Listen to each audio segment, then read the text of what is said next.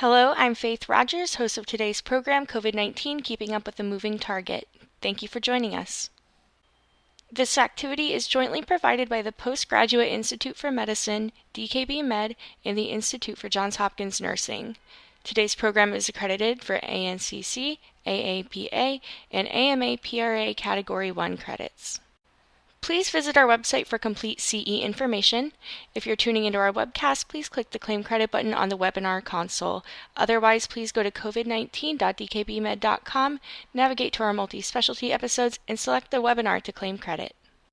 Today's learning objective is to describe current data pertaining to rebound infections after treatment with nirmatrelvir plus ritonavir. This educational activity is supported by independent medical educational grants from Gilead Sciences Incorporated as well as in kind support from DKB Med. With us today, we have Dr. Paul Auwaerter, Clinical Director of the Division of Infectious Diseases at Johns Hopkins School of Medicine. Dr. Auwaerter, thank you so much for your time today. Yeah, thank you, Faith. And as we're heading into June of 2022, I, I think we have hoped that the uh, pandemic is in our rearview mirror but of course, the virus continues to, to cause issues, and some I think are important for you and your patients to be aware of. So I hope I'll provide a little bit of context. Um, I'd recently traveled overseas, and I'd say um, uh, I, my sense of being through several airports are, at least both in the United States and abroad, little concerned by the majority of people uh, for the virus.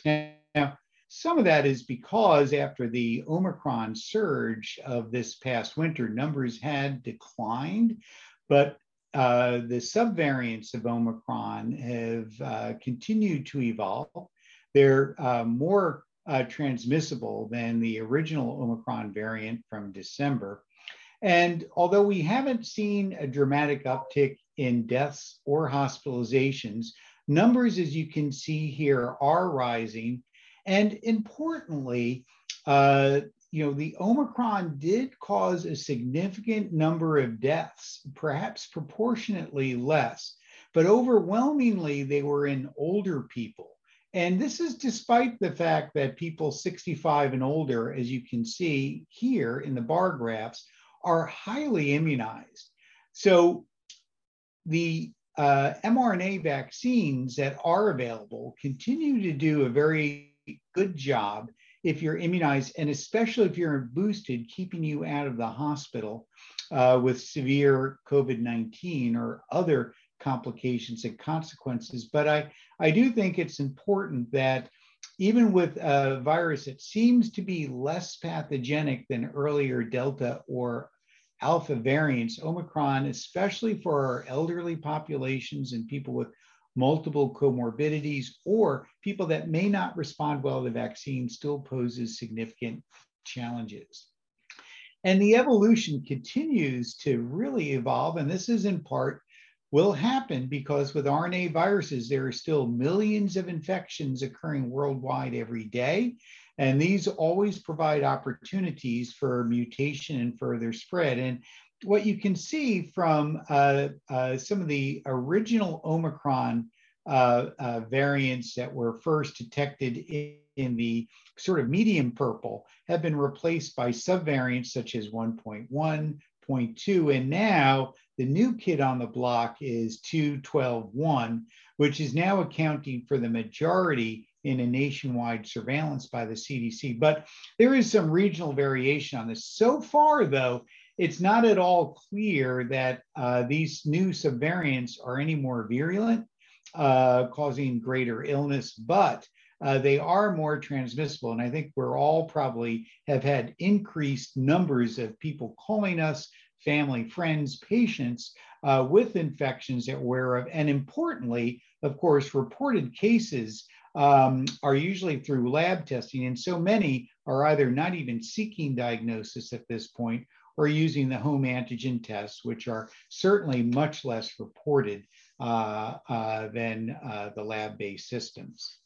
So, uh, you know, treatments have been pretty set, certainly in the hospital, as we talk about another topic, but in the outpatient arena, the issue of the protease inhibitor uh, which is nirmatrelvir ritonavir, going by the trade name Paxlovid, uh, has now become the most widely prescribed treatment, whereas that was formerly held by monoclonal antibodies.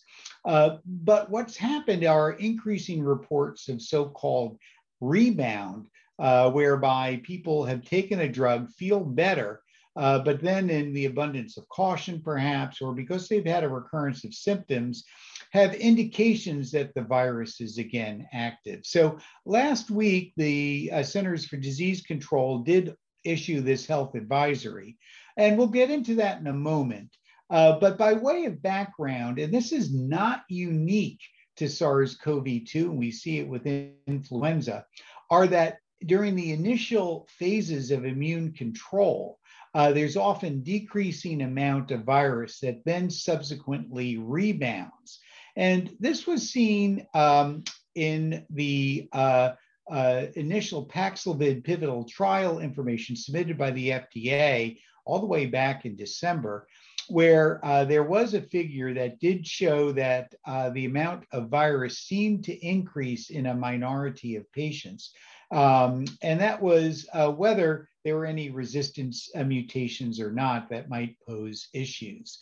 And then on the right hand side is a report uh, that was filed as a preprint that um, just gives an indication of what happened to someone that took the drug, witnessed by the green bar, and had quick amelioration of symptoms. And you can see uh, uh, increase in cycle threshold value, which would mean there's less virus.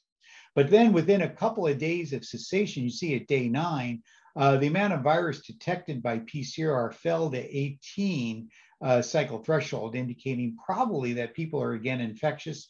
There was some symptoms and then uh, relief again over a short duration, probably as immune uh, um, issues kicked in. So we still don't know the clear mechanism, but looking at this right hand uh, portion of this slide, I think one of the leading possibilities are people now are very cognizant. They're more aware of Paxlovid. They're calling their doctors. They're getting a home test straight away.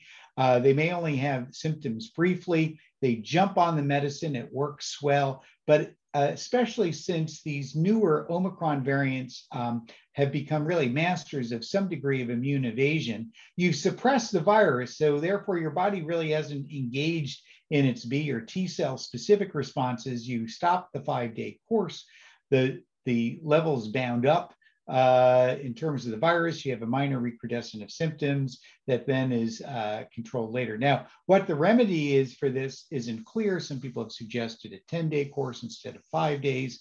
Unclear if uh, rebound would even occur after 10 days. And of course, this is a good question for a clinical trial.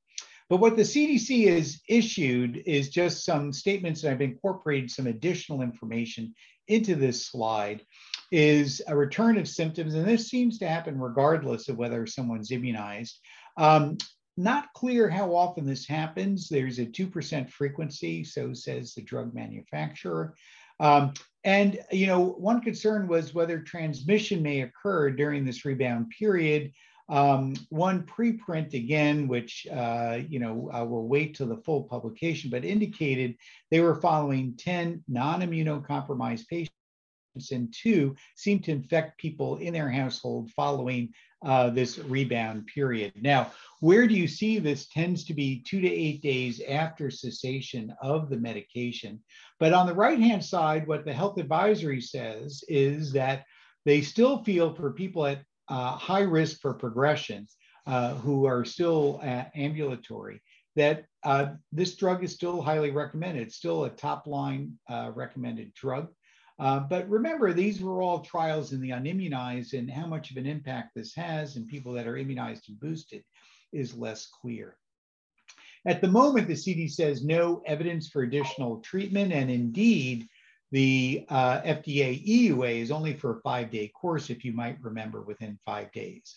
But this health advisory did issue some advice, which I think gives some pause potentially uh, when we're prescribing the drug, just for consideration, which we'll talk about shortly. And that is if you do have a rebound, you have to sort of re isolate for five days and wear a mask for another 10 days. So if someone's isolated for five days, and they're starting to wear masks, but it's day seven or eight and they have a rebound of symptoms, then you're tacking on another five days of isolation uh, because people may be infectious and uh, transmit virus. And uh, the CDC encouraged people to report such cases to Pfizer as well as the FDA MedWatch. And those um, links are uh, below the forms here on the bottom part of the slide. So uh, just as a reminder for uh, uh, uh, treatment indications under emergency use authorization, as it's still an investigational drug, uh, you have to start within five days of symptoms in adolescents or adults weighing at least 40 pounds. People have to have risk factors for severe progression, and those I think we're all very familiar with now, and also have a confirmed test. Now, for me, um, you know, some of my patients that might have um, for example, uh, COPD, but they're 50, or you know they're 65 but in relatively excellent health and have had double boosted. I've actually been saying perhaps not to go and um, uh, uh, uh take the drug, especially if their symptoms don't seem to be worsening uh, by the time they call, uh, because of this whole concept that they could be at risk for repeat isolation. Now, I, have had a number of reports. I think it might be higher than 2%. I honestly, of course, don't know. Uh, and of course, there's a lot of bias risk because I'm only hearing about cases where people are testing. So they either have repeat symptoms or it's day six or seven after onset. They've taken their five day course and they're doing an antigen test. And we'll have a, a some Q&A to help uh, also address some questions uh, regarding follow-up testing in isolation. So just something to consider, I think that I certainly talk to patients about now. Now, for people that are, you know, 75, 85, um, if they have major health problems, I certainly still prescribe it if there's not contraindications or major drug interactions. Lastly, we've just mentioned uh, that COVID, of course, even during the Omicron phase, accounted for a significant number of deaths, and those largely were in people over 65. And I think there's increasing recognition. This is beyond post COVID per se, but this is sort of what we've seen also with influenza. That is, if you have influenza, it can trigger or cause additional health problems that are objective and not of the subjective uh, PASC or so-called long haul COVID nature, but things that are more serious. And you know, CDC has looked at you know a year and a half of data uh, through Delta really, and found that um, about 20% of people that were diagnosed had additional health problems, and actually that number was a one in four in people that are over 65. And the most common issue was uh, pulmonary emboli and blood clots. But as you can see here on this slide, there are a number of ad, uh, problems that can be not just single, but additive uh, here. So, you know, if anything, I think this behooves for these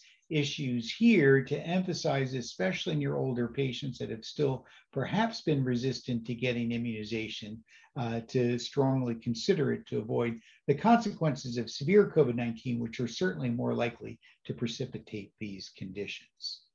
So, Faith, I think we have a, a couple of questions uh, this week.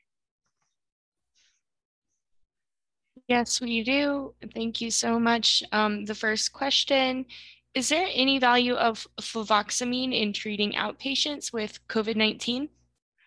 Yeah, so I think uh, possibly so, but maybe not on a routine basis. And uh, this question has been subject to a clinical trial where there was benefit with reduction in hospitalization uh, in a large trial in Brazil. Now, whether that applies to the United States isn't as clear. Um, and there was a much smaller trial that also suggested benefit.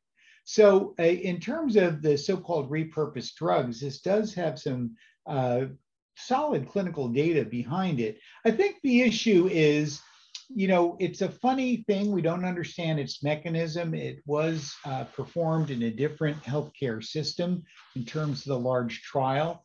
Um, none of the major guidelines have endorsed it, but others feel it could still have a role I guess if a patient was very resistant to taking any of the drug therapies but was at risk, it could be prescribed. And of course, it's much less expensive uh, than any of the monoclonal or oral treatment modalities. But we don't have any head to head information, which of course really would be the discriminator whether it should be used you know above other treatments and i think most people in my field which is infectious diseases wouldn't pull this off the shelf as first line therapy i would say uh, in our own guidance internally in our health system we offered it as an option in in December of 2021 when sotrovimab was in very short supply. We didn't yet have the oral drug therapy, and we had a new variant, Omicron, which had knocked out prior monoclonal therapy. So it seemed one of the few available therapies that might have some worth, but